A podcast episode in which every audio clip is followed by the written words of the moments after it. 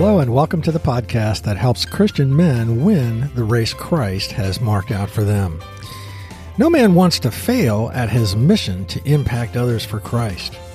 But we will if we forget one of the commands of Peter that is a prerequisite for having such an impact be ready.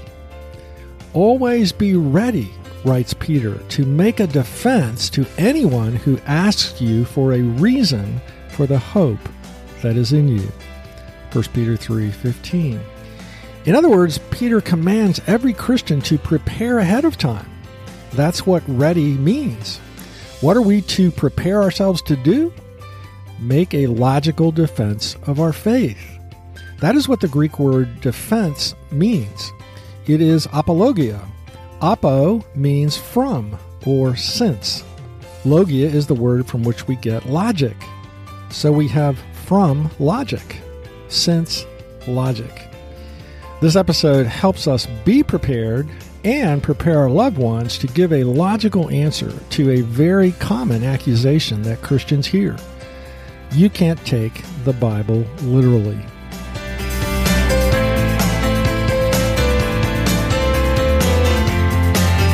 Thanks for joining us today for season number one, episode number 51 of Mission Focused Men. My name is Gary Yeagle. Apologetics is logically defending the faith. And in case we missed the emphasis on logic, Peter commands not only be ready to make a defense, that word defense being apologia, he repeats the reference to logic as the verse continues to anyone who asks you for the reason the word translated reason is again logia or logos. Authors Ken Boa and Larry Moody point out two good reasons for every Christ follower to know apologetics well. They write Apologetics, argument systematically defending the Christian faith, really has a twofold purpose. Outwardly, it defends the truth of the Christian worldview and answers the objectives raised by critics. Inwardly, it strengthens the faith of believers by showing that their faith rests upon a firm foundation. Many Christians shy away from defending their beliefs or resort to a just take it by faith attitude. They think the burden of apologetics is too great to be shouldered by laymen. But Peter exhorts us all be ready to make a defense when we are called to do so. So we need to strengthen the faith of our loved ones by showing them that the Christian faith is based on a firm foundation and equip them to endure the experience of their faith being challenged by accusations that they fear do not have good answers. Accusations like, well, the Bible's full of contradictions and historical errors, or we can't even know what the original Bible even said, or Archaeology has proven that the Bible has errors, or the Bible is a historically unreliable collection of legends. So, how do we respond to these arguments? Let's first look at how to answer the argument that we can't trust the Bible historically. Let's consider four ways to test the historical accuracy of any document, including today's Bible. This test examines the transmission of the original writings down to the present day by evaluating the quantity and quality of manuscripts, time span between events, and the dating of the manuscript we have, and archaeological evidence to support historical accuracy. So, first consider the quantity of manuscripts. In the case of the Old Testament, there is a small number of Hebrew manuscripts because the Jewish scribes ceremonially buried imperfect and worn manuscripts. As we'll see, though, that low number of manuscripts is more than made up for by the care with which they were transcribed. The number of New Testament manuscripts, however, is unparalleled in ancient literature. In museums around the world, there are 24,000 ancient manuscripts of portions of the New Testament. By comparison, the number of manuscripts of the writings of Plato is seven. The writings of Aristotle is 49. The second highest number of manuscripts behind the New Testament's 24,000 is 643 copies of Homer's Iliad. With so many copies of the New Testament manuscript in hand, we have a very good idea of what the original said. Second, consider the quality of manuscripts. Because of the great reverence the Jewish scribes held toward the scriptures, they exercised extreme care in making new copies of the Hebrew Bible. The entire scribal process was specified in meticulous detail to minimize the possibility of even the slightest error. The number of letters, words, and lines were counted, and the middle letters of the Pentateuch and Old Testament were determined. If a single mistake was discovered, the entire manuscript would be destroyed. As a result of this extreme care, the quality of manuscripts of the Hebrew Bible surpasses all other ancient manuscripts. In addition to that reliability, the 1947 discovery of the Dead Sea Scrolls in caves near the Qumran community excavation revealed an intact copy of the entire book of Isaiah, scientifically dated then to about 100 BC. These scrolls contain fragments of 65 out of the 66 books of the Old Testament. Now, regarding the New Testament, the sheer quantity of manuscripts do display various copying errors, but they enable scholars to have tremendous certainty about 99.5% of the original text. And no variant readings are significant enough to call into question any of the doctrines of the New Testament. So the quality of our manuscripts is unsurpassed. Next, let's consider the time span of manuscripts. By that, we mean the years between the original events and the dating of the manuscripts we have that describe those events. Apart from the Dead Sea Scrolls, the earliest text of the Old Testament is 895 AD due to the systematic destruction of prior texts by the Masoretic scribes. But knowing what we know now about their meticulousness in copying the documents, the later dating is really not a worry. When it comes to the New Testament, we have manuscripts dated from the first century, and most of the New Testament from the second century. So the time span between the actual writing of the Gospels or Paul's letters and our oldest manuscripts is sometimes less than 75 years. The contrast to the other best known ancient writings is enormous. For example, the span between Homer's writing of the Iliad and the oldest manuscript copy we have is 500 years. Between Plato's writing and our oldest manuscript, it's 1200 years. Between Aristotle's life and our oldest manuscript is 1400 years. The historic evidence that what our current Bible says is what was originally written is unsurpassed by any other historical or religious book in the world. Our fourth consideration in evaluating the historic accuracy of the Bible is archaeology. Because the historical narratives of the Bible are so specific, many of its details are open to archaeological investigation. And today, let me tell you, archaeology is the Bible's best friend, having proven the accuracy of the biblical writers time and time and time again. Now, it was not always this way. In the late 1900s, archaeologists made many claims that seemed to completely overthrow the integrity of the Bible. Consider just a few. For years, liberal scholars used to laugh at the Bible believing Christians, saying, What about the Hittites? There was zero evidence in archaeology that any such nation ever existed. That is, until 1906, when the Hittite capital was unearthed and a whole Hittite civilization discovered. On one college campus where Bible believing scholars had been scorned for believing the biblical accounts of the Hittites, a few years later a course was being offered in the Hittite language. God has a great sense of humor. New Testament references were also attacked frequently for inconsistency with archaeological findings. Remember, this was back at the end of the 19th century before the explosion in archaeology. For example, scholars laughed at John's description. Now there is in Jerusalem by the sheep gate a pool in Aramaic called Bethesda, which has five roofed colonnades.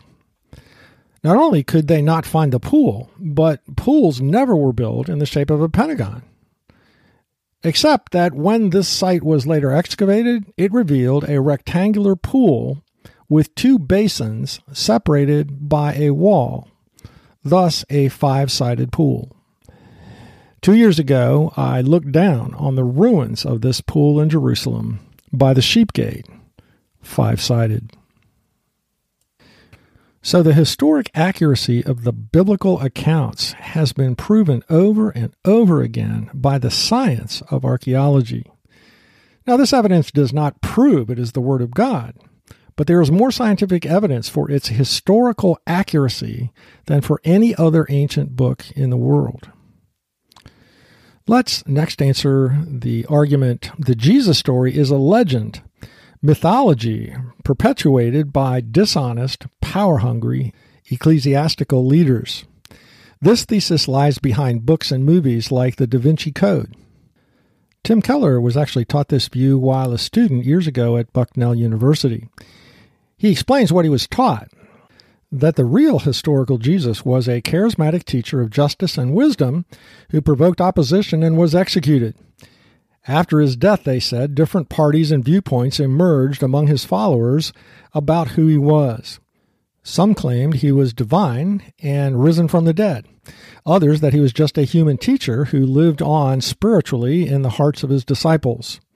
After a power struggle, the quote unquote divine Jesus party won and created texts that promoted its views. They allegedly suppressed and destroyed all the alternative texts showing us a different sort of Jesus. Recently, some of these suppressed alternative views of Jesus have come to light, like the Gnostic Gospels of Thomas and Judas. Keller realized that this view of the New Testament's origins strikes at the root of our confidence in everything Jesus taught and did. He continues the story As a student, I was initially shaken by this. How could all of these prominent scholars be wrong? Then, however, as I did my own firsthand research, I was surprised by how little evidence there actually was for these historic reconstructions. To my encouragement, the evidence for this older, skeptical view of the Bible has been crumbling steadily for the past 30 years, even as it has been promoted by the popular media through books and movies such as The Da Vinci Code. There are numerous reasons for rejecting the idea that the Jesus story is a made up legend. But let's look at just one. The timing of New Testament documents is way too early for the Gospels to have ever become legends. The Gospels of the Bible were written at the very most 40 to 60 years after Jesus' death. Paul's letters, written just 15 to 25 years after Jesus' death, provided an outline of the events of Jesus' life found in the Gospels, his miracles, claims, crucifixion, and resurrection. This means that the biblical accounts of Jesus' life were circulating within the lifetime of hundreds who had been present at the events of his ministry. Repeatedly, in fact, the gospel writers spoke about eyewitness testimony and often named those witnesses in the text.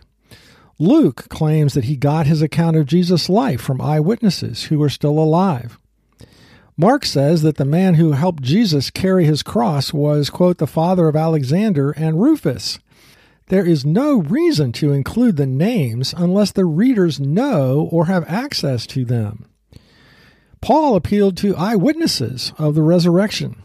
In 1 Corinthians 15, he writes, Then he appeared to more than 500 brothers at one time, most of whom are still alive. You can't write that in a document designed for public reading unless there really are witnesses whose testimonies agree and who would confirm what the author said. It was not only Christ's supporters who were still alive when the New Testament books were written, also still alive would be many bystanders, officials, and enemies of Christ who witnessed these events they would have been especially ready to challenge any legendary fictions perpetrated on the masses. Logic tells us For a highly altered, fictionalized account of an event to take hold in the public imagination, it is necessary that the eyewitnesses and their children and grandchildren all be long dead. They must be off the scene so that they cannot contradict or debunk the embellishments or falsehoods of the story. The Gospels were written far too soon for this to occur. So we've seen that the historical accuracy of the New Testament documents surpasses that of any other ancient document, and that the stories simply don't fit the definition of a legend at all. But what evidence is there that the Bible is the supernatural Word of God? Well, consider fulfilled prophecy. In the writings of neither Buddha nor Confucius is there any hint of predictive prophecy, nor does the Quran contain any predictive prophecy except the self fulfilling prophecy that Muhammad would return to Mecca. In contrast, history shows hundreds and hundreds of specific biblical prophecies that have been fulfilled historically. Here are just two. Consider prophecy concerning the city of Tyre. Here's a part of the prophecy from Ezekiel 26. Behold, I am against you, O Tyre, and will bring up many nations against you, as the sea brings up its waves. They shall destroy the walls of Tyre and break down her towers, and I will scrape her soil from her and make her a bare rock. She shall be in the midst of the sea, a place for the spreading of nets. For I have spoken, declares the Lord. And she shall become plunder for the nations, and her daughters on the mainland shall be killed by the sword. Then they will know that I am the Lord. For thus says the Lord God Behold, I will bring against Tyre from the north Nebuchadnezzar, king of Babylon. Your stones and timber and soil they will cast into the midst of the waters, and I will stop the music of your songs, and the sound of your lyres shall be heard no more. I will make you a bare rock. You shall be a place for the spreading of nets. A few years after Ezekiel made this prophecy, the great Nebuchadnezzar brought his army to Tyre and laid siege to it for thirteen years. Finally, the walls of the city crumbled enough for the hordes of the Babylonian army to pour into the city on the mainland and put its remaining inhabitants to the sword, just as Scripture predicted. But thousands fled to an island a half mile out in the Mediterranean. The prophecy was fulfilled only in part. For 250 years, the ruined walls of the mainland city still stood jutting into the sky. Millions of tons of stone, rubble, and timbers were left. And yet God had said that the city would be scraped clean like the top of a rock, that the stones and timbers and the very dust of the city would be cast into the sea. It appeared that Ezekiel got some of the details of his prophecy wrong.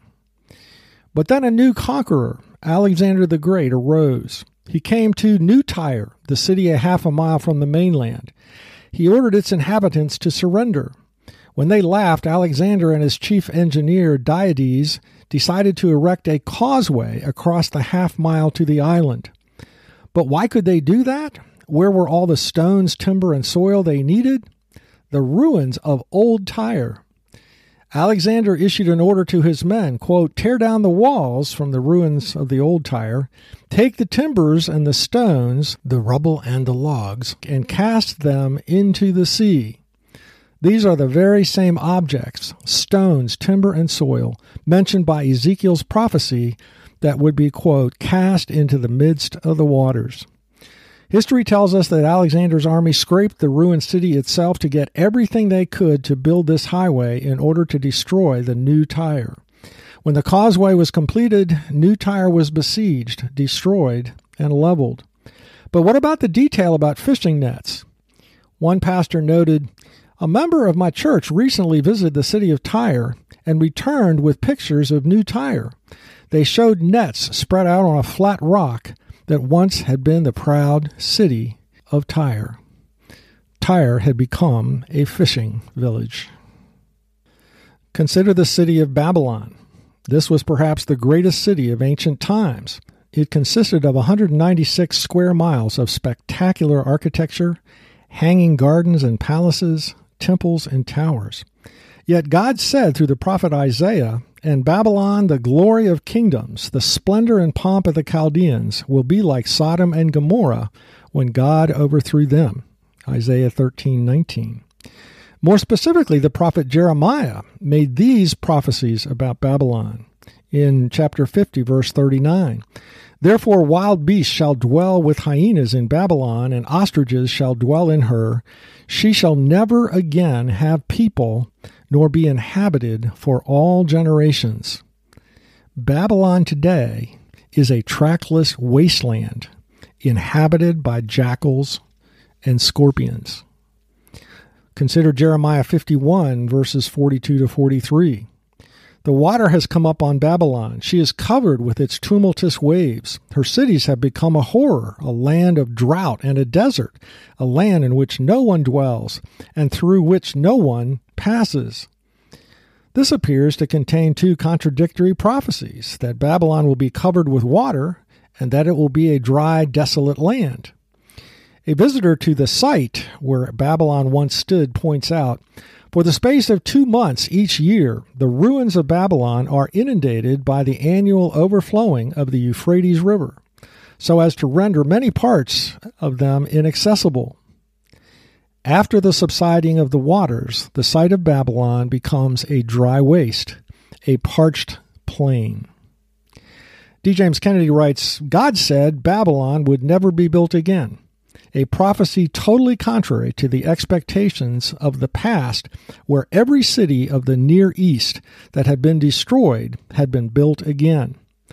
Babylon was situated in the most fertile part of the Euphrates Valley, and yet 2,500 years have come and gone, and Babylon, to this day, remains an uninhabited waste.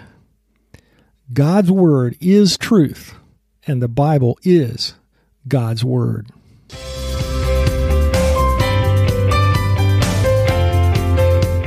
To summarize this episode, Christian men need to lead the way in obedience to Peter's command to be ready, to make a logical defense of our faith, and to equip our loved ones to do so, which will enormously strengthen their faith and confidence to stand for Christ.